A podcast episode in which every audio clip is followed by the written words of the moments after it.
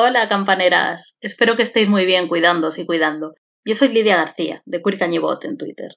Estamos acostumbradísimas a que los balcones y ventanas sean escenario habitual de escenas románticas que pueblan nuestro imaginario colectivo, desde la escena del balcón de Romeo y Julieta a las a veces inclasificables rondas de la tuna. Quién sabe si este encierro nuestro renovará este imaginario, y hay quien ha cambiado el Tinder por la conversación de balcón en balcón. Pero ¿qué hay detrás de este tópico tradicional de los amores de balcón? De la mujer que recibe un cántico desde su ventana. ¿Cómo atraviesa el patriarcado esta temática? ¿Cómo se ha representado este lugar común en la música de nuestras abuelas? Esa música que yo tengo la cruzada personal de que sea también un poco la nuestra, o que al menos aprendamos a mirarla con otros ojos, porque tiene muchísimo que decirnos. No hace falta que os diga lo que supone en estos días una ventana o un balcón a la calle, para quienes tenemos la suerte de tener uno, que esa es otra. Bueno, este episodio va dedicado especialmente a las que os asomáis a la ventana para tomar una miaja de respiro de los 40 metros en los que vivís, como me pasa a mí, y sobre todo va dedicado a las que no tenéis ni eso y a toda la gente que tiene que estar ahí fuera. No voy a decir que la música abre ventanas, verjas y cancelas, porque eso sería una cursilería imperdonable y bien merecería que me tiraseis una pedra si así lo quisieseis, pero estoy segura de que vamos a pasar un buen ratico juntas. Así que vamos a por ello y vamos para adelante, queridas. Como podéis suponer, esa historia tradicional de los cantos en las ventanas sigue siempre un mismo patrón. El hombre en la calle que canta, la mujer en casa que es objeto del cortejo. Esto tiene mucho que ver con la ideología patriarcal que lo atraviesa pues absolutamente todo. Y tiene mucho que ver con esas ideas de amor romántico que tan bien conocemos, porque a la que más y a la que menos, algo de pupa nos han hecho a todas.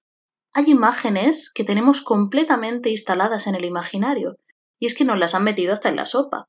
Los tópicos, los lugares comunes se vuelven tales por pura repetición.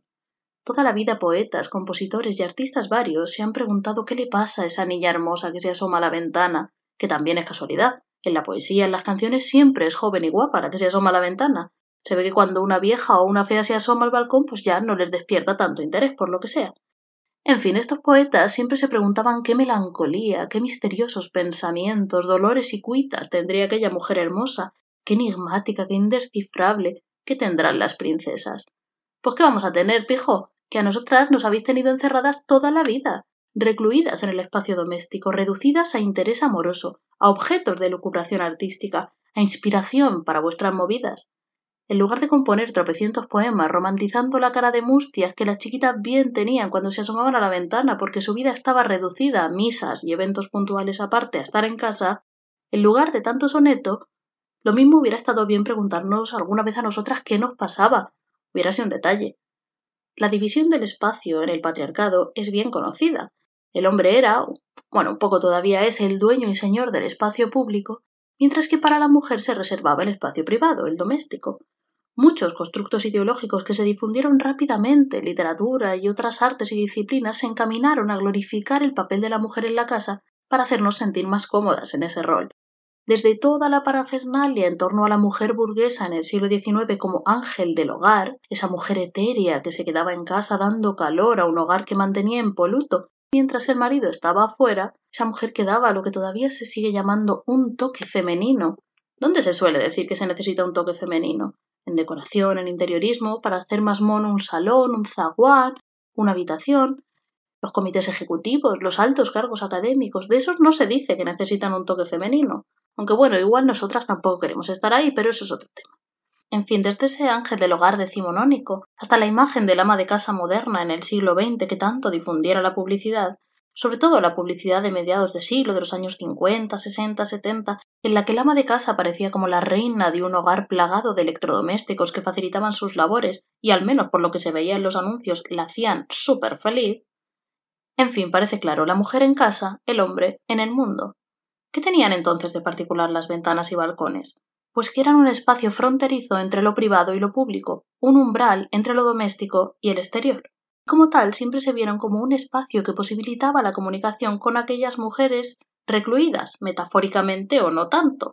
De ahí que las conversaciones de reja hayan sido una constante en las configuraciones de todo tipo del amor cortés e incluso en las experiencias reales de nuestras abuelas.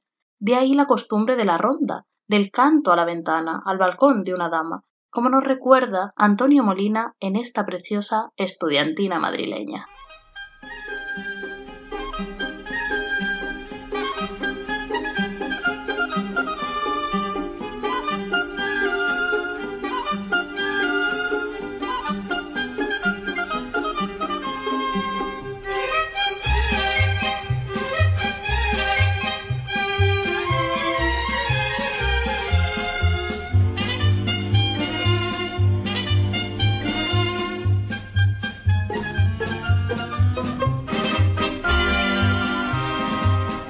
Llega la estudiantina, la estudiantina llegó y una mujer la ilumina con su mirada desde un balcón.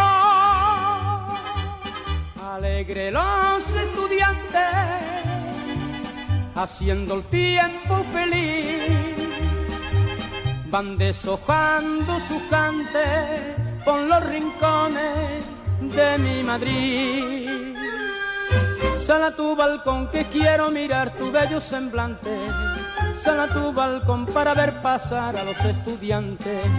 Sal a tu balcón que mi corazón con el tuyo sueña. Sal a tu balcón, sal a tu balcón que te canto yo, mujer madrileña.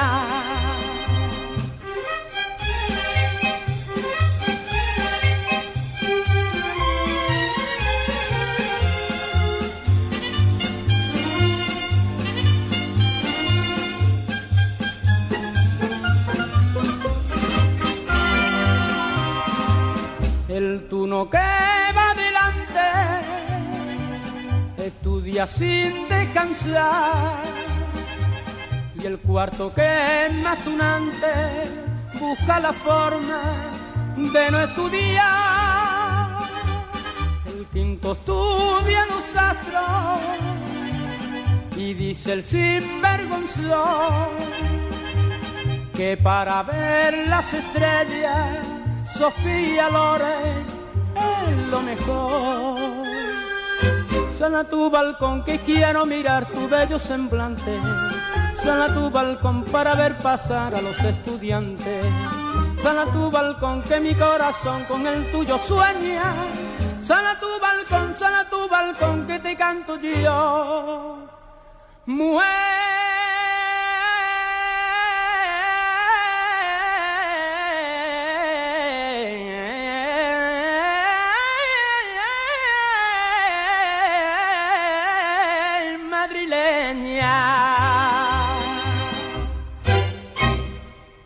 Aunque hay miles de ejemplos en música y literatura de todo tipo, el paradigma de la que puede llegar a liar un hombre que viene a hablar amores a la ventana de una mujer encerrada lo tenemos en La casa de Bernarda Alba, de Federico García Lorca. Oye, Angustias, ¿qué fue lo que te dijo la primera vez que se acercó a tu ventana? Nada, ¿qué me iba a decir? Cosas de conversación. Mm, verdaderamente es raro que dos personas que no se conocen se vean pronto en una reja y ya novios. Pues a mí no me chocó. Ay, a mí me daría no sé qué. No, porque cuando un hombre se acerca a una reja ya sabe por los que van y vienen y llevan y traen que se le va a decir que sí.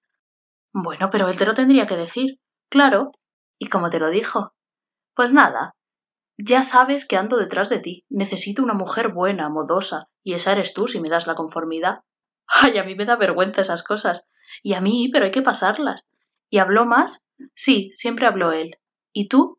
Yo no hubiera podido. Casi se me salía el corazón por la boca. Era la primera vez que estaba sola de noche con un hombre. Aquí la que hablaba era Angustia, la pobrecita. Luego la cosa, como seguramente sabéis, se enreda malamente.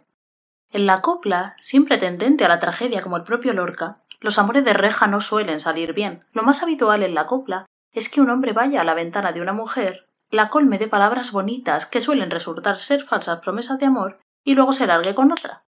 En ese proceso a veces le deja un hijo ilegítimo de recuerdo y a veces no, depende de hasta qué punto pues haya traspasado la reja.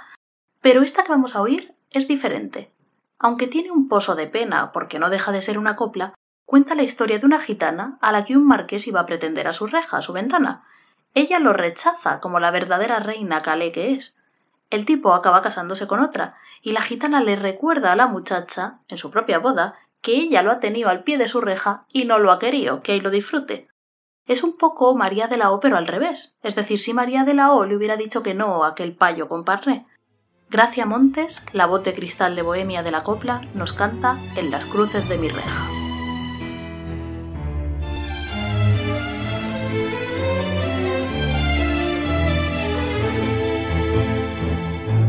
En las cruces de mi rea.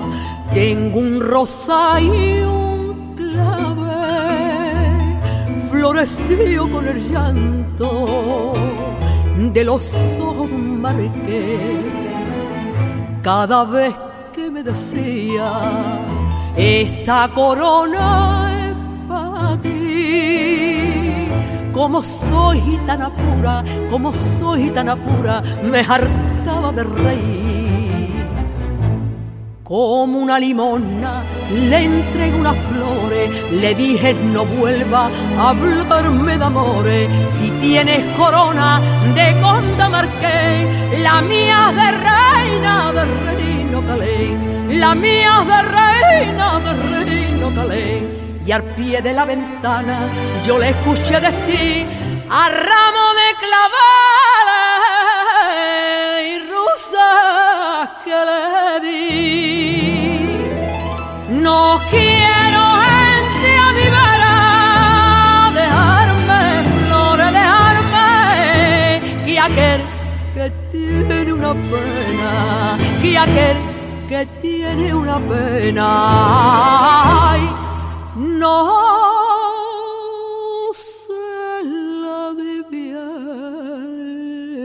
nadie.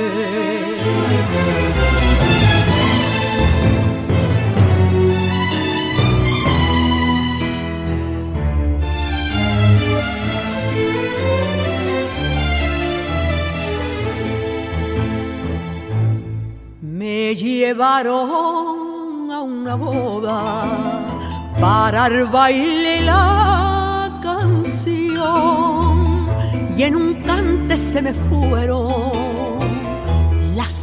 alas del corazón en la frente de la novia mi corona de marqué como soy tan apura, como soy tan apura, no me pude contener. Presume serrana que yo la tenía al pie de mi reja y no la quería. Si tienes corona de condo marqué, la mía es de reina de reino calé, la mía es de reina de reino calé las rosas y claveles al verme de sufrir se dicen por lo bajo. Ay,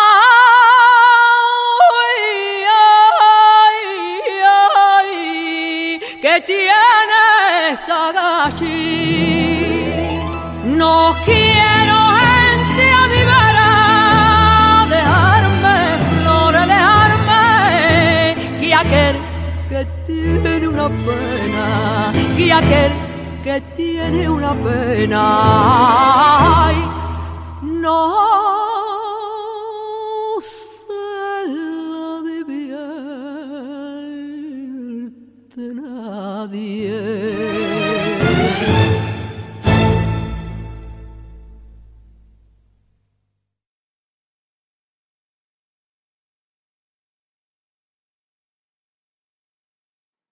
Pero estos cánticos a la ventana no siempre acababan en un final trágico digno de una copla, a veces simplemente molestaban. La pieza que vamos a escuchar ahora comienza con un hombre cantando requiebros, pero la dama que lo escucha desde su ventana, como expresa muy bravamente, no le hace mucha gracia. Entonces se da un cambio de tono que plasma algo que a todas nos ha pasado alguna vez en la vida, para que veáis hasta qué punto estas músicas que a veces parecen tan ajenas nos tocan tan de cerca. Lo que pasa, vais a ver, es una cosa muy propia de los rituales de cortejo heterosexual mal ejecutados, que todas hemos sufrido alguna vez. Decirte cosas muy bonitas y en un segundo pasar a insultarte en el momento en el que le rechazas.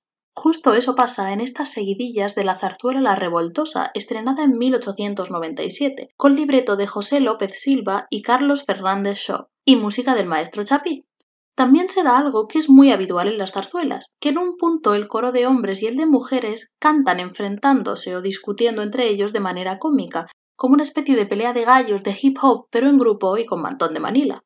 Esta en concreto nos deja una frase para enmarcar, y de la que todas hemos querido hacer uso alguna vez, por muy comprensivas e integradoras que seamos, que lo somos. A ver si pilláis a qué frase que repite el coro de mujeres me refiero. Atentas las seguidillas de la Revoltosa en la versión del Coro de Cantores de Madrid y la Orquesta de Concierto de Madrid, dirigidos respectivamente por José Pereira y Pablo Sorozábal, en una grabación de 1963. Al pie de tu ventana vengo a cantarte.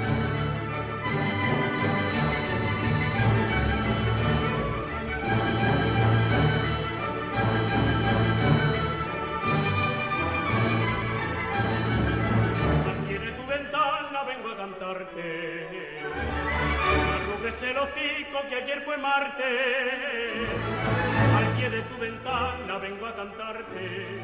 Arrugues el hocico que ayer fue martes. Ole los hombres, sacando consecuencias. Ole con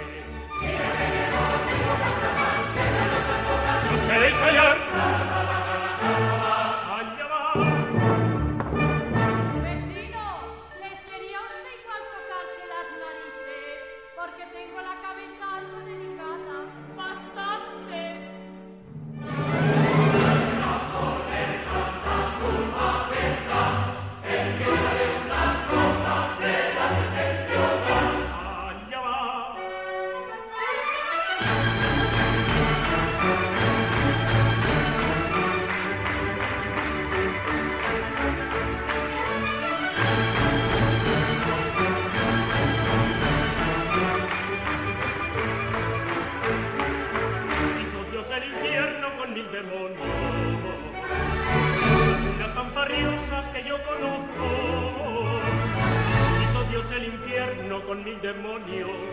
Algunas fanfarriosas que yo conozco.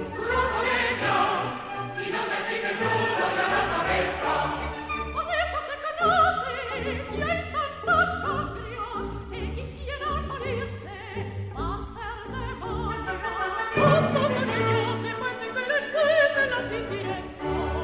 algunas mujeres lengua tan pícara que debieran picársela albondillas.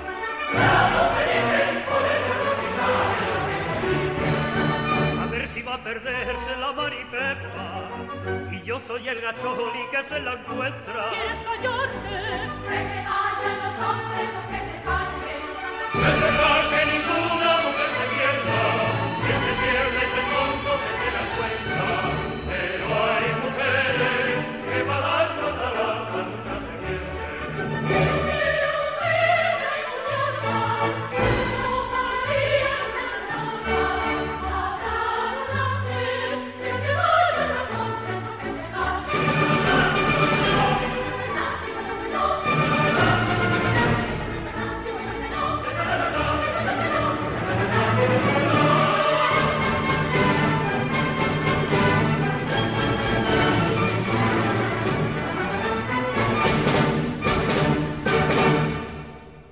la frase? No la voy a decir yo, que luego me dicen feminazi. Mejor que la diga el libreto de una zarzuela de finales del siglo XIX.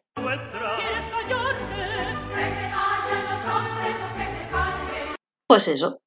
Bueno, vamos a cambiar de tercio. De lo romántico cómico a lo cómico picaresco. Yo no sé si vosotras lo sabéis ya, pero no hay como un cuplé para levantar el ánimo. El cuplé es un tipo de canción ligera que fue muy popular en España a finales del siglo XIX y principios del XX. Son piezas pegadizas, hechas para ser coreada por el público que iba a escuchar a las cupletistas, a los café cantantes y salas de variedades, que se caracterizaban por ser altamente sugerentes. Dobles sentidos, referencias sexuales, metáforas bastante transparentes, componían lo que entonces se llamó cuplé psicalíptico, es decir, erótico. El que vamos a oír fue compuesto en los años 20, y ya veréis las insinuaciones que se gasta, atentas al final porque el golpe metafórico es potente. La sin par Olga Ramos, la reina del revival del cuplé ya en la segunda mitad del siglo XX, nos cuenta la historia de los amoríos de Ana, una chica que vive enfrente de la universidad, se asoma a su ventana por petición de los estudiantes que la jalean, y bueno, mirad lo que pasa.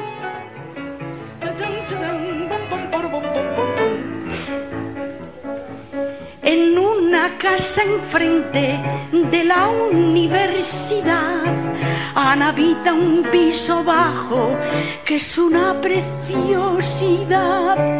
Al verla en su ventana, la turba estudiantil la llenaban de piropos por lo linda y lo gentil. Y todos al pasar, los estudiantes solían canta. Ah, venga, Ana. Ana, sal pronto a tu balcón. Ana. Ya no te dé rubor. Ana, que en tu ventana tú eres la flor de luz de amor. Ana, si a mi querer das fe. Ana, de noche aquí vendré. Ana, por tu ventana me colaré y mi amor te probaré. Oye, ¿cómo se lo probó? Con todo detalle. Anita, un estudiante, de nochecita dio y al llegar a su ventana empujó, saltó y entró. Y todos los vecinos después pudieron ver que el que entraba por la noche íbase al amanecer. Todos al pasar, los vecinos, solíanle cantar. Todos. Ana, levántate a cerrar. Te vas a constipar. Ana, que tu ventana, hija mía, abierta está de par en par. Ana, los oye sin temor. No siente ya rubor. Ana, fresca y lozana, como una flor, se abre al beso del amor. Pero ella, la pobrecita Ana, se quería regenerar. Dice, dice, yo me regenero, yo me regenero, yo me regenero. Y entonces una tarde muy compugida, la Anita esta empieza así. Anita, que es piadosa, fue a ver al confesor y encendida y ruborosa sus pecados le contó, porque era así pechugona como yo. Sus pecados le contó. Acúsome, le dijo, que en un curso nada más desfiló por mi ventana toda la universidad y ciego de furor rugía el confesor. Un momento, pero ahora cantar con voz de confesor, con voces ochante, grave, así grave. Pon así la barbada, ahora, venga. Ahora te vas a condenar. No tienes salvación. Ahora de buena gana, negárate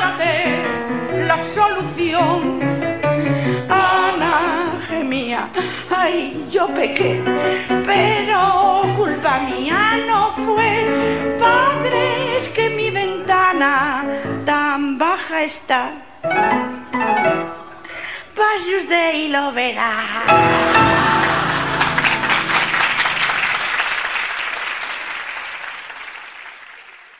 No es casualidad que se asocie ventana con vida, digamos, licenciosa.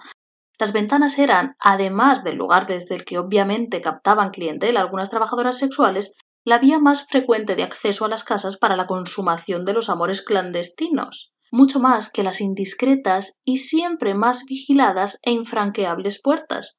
Y no hay que olvidar que en ciertas épocas los amores ilícitos eran, aunque en distinta medida, claro está, todos los que se salían de la estrechez del matrimonio heterosexual pasado ya por la vicaría.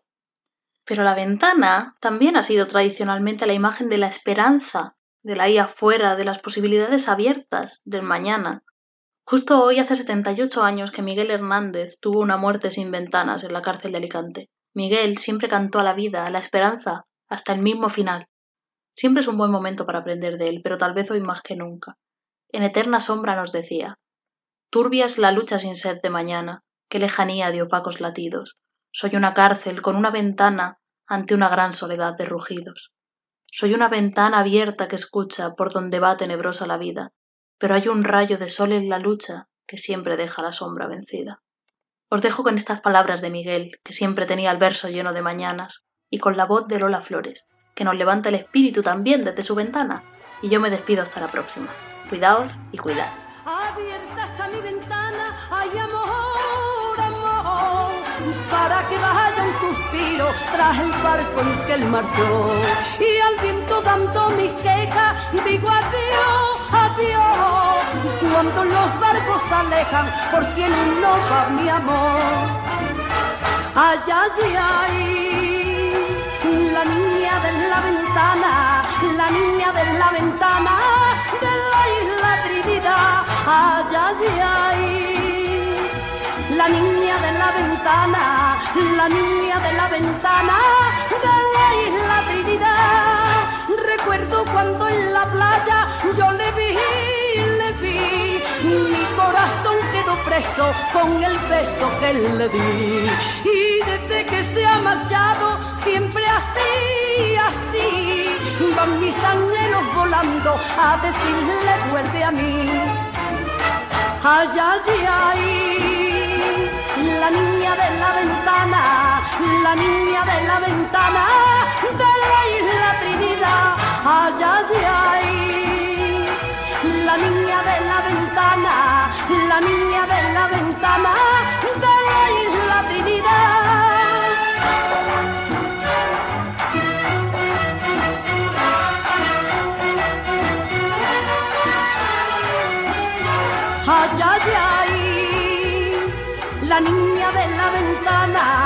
la niña de la ventana de la isla Trinidad. Ay, ay, ay, ay, ay, ay, ay, ay, ay, ay, ay, ay. La niña de la ventana